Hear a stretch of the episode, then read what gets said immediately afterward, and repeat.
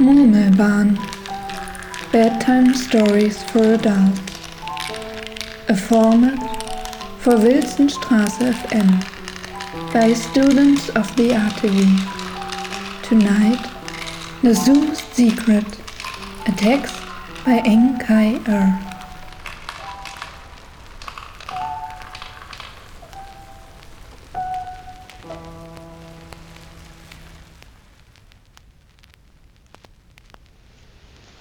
Every time we're on Zoom together, I pin you. I pin your face large onto my screen.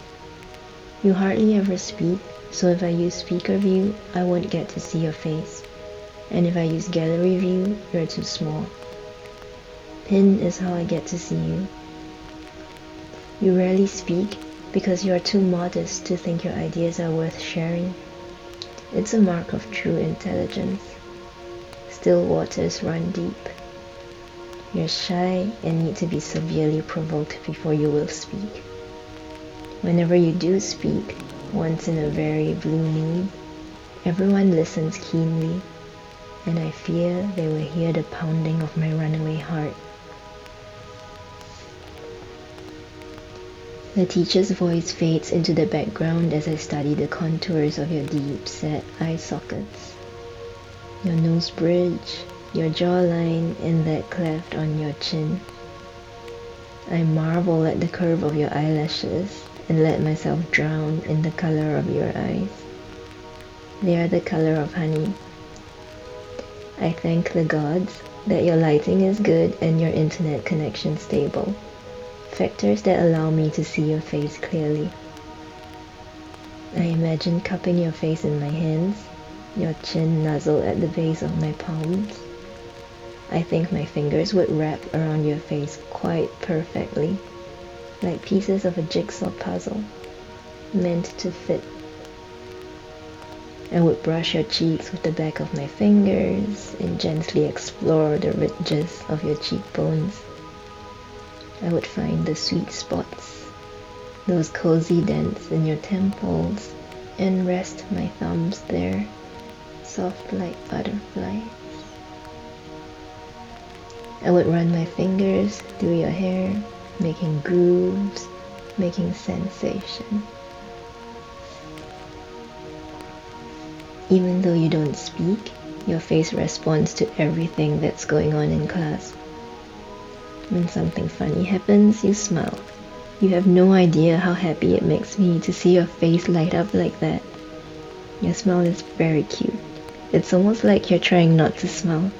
You smile only a little bit, and you turn the corners of your lips down at the same time to hide the fact that you're smiling.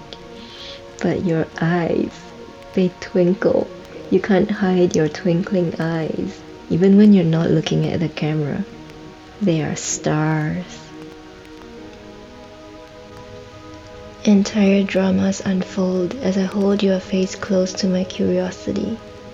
I guide it preciously in my gaze I carry it like a wide open book that I can't put down. I guard its details closely like a jealous note taking student. When you disagree, you narrow your eyes. When you're interested, you look up at an imaginary sky as thoughts weave themselves through your fascinating, busy mind. Sometimes, when you're thinking, you tap your upper lip with your index finger. When you're confused, you furrow your brow. I want to smooth that furrowed brow. I want to spread the lines out with my fingertips and kiss your forehead ten times over. My eyes roam freely and linger at favorite landing spots, hungry for you, tracing every tremble, every twitch, caressing your face at every turn of the teacher's phrase.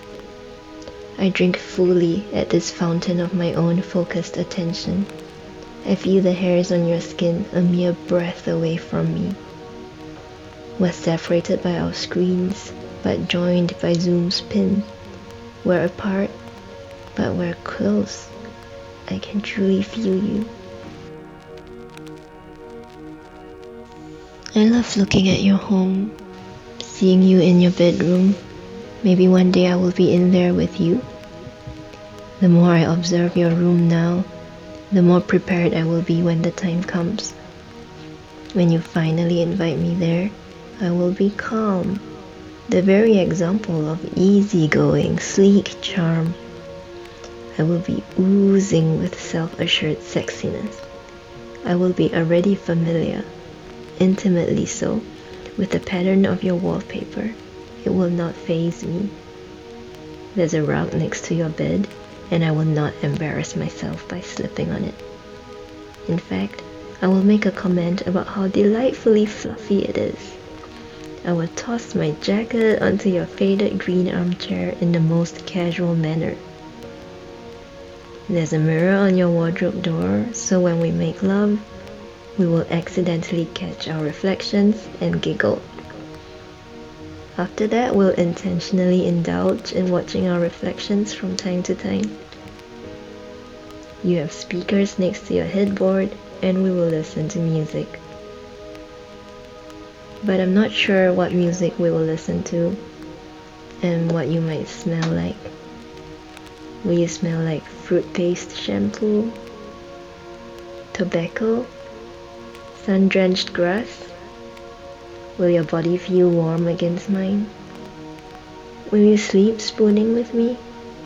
Do you snore? When we wake up in the morning, will you have coffee or tea? Well, tomorrow when I wake up, I will have coffee and I will think of you. It will take three days until I see you on Zoom again. I can wait three days, no problem. It'll be worth the wait. I've never looked forward to class so much before. Please, please don't think I'm a pervert or a stalker. I'm just a normal person, okay? I will not harm you, I will not scare you. I just enjoy thinking about you lying awake at night alone in my bed.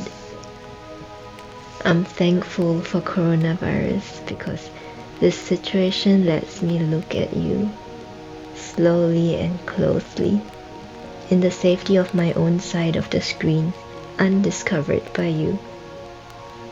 I don't want this to end. I don't ever want to lose this freedom of looking at you. Now I'm drifting off to sleep. I'll close my eyes and dream of you. I'll dream of all the smells and warmth and tactility that were missing from the visuals. In my dreams, our limbs are entwined. Your breath smells like peppermint. And for some strange reason, you begin telling me all your thoughts. As if you were never shy, never slightly afraid of people. Amazingly, my own words tumble out, joining yours, forming a river of connection and coherence. Naked but true, shaky but sure, as if I was never shy, never afraid. We talk and talk, our pleasures spilling over into peals of laughter, our aloneness dissolving. I look at you again hold you in my gaze, this time without a screen. My eyes roam freely and meet yours.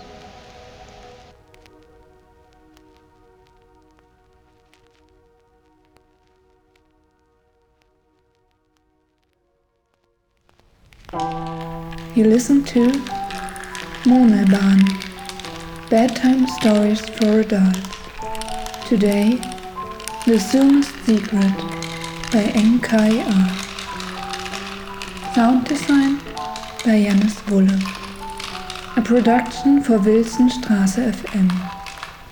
And with this, the whole team wishes you a good night.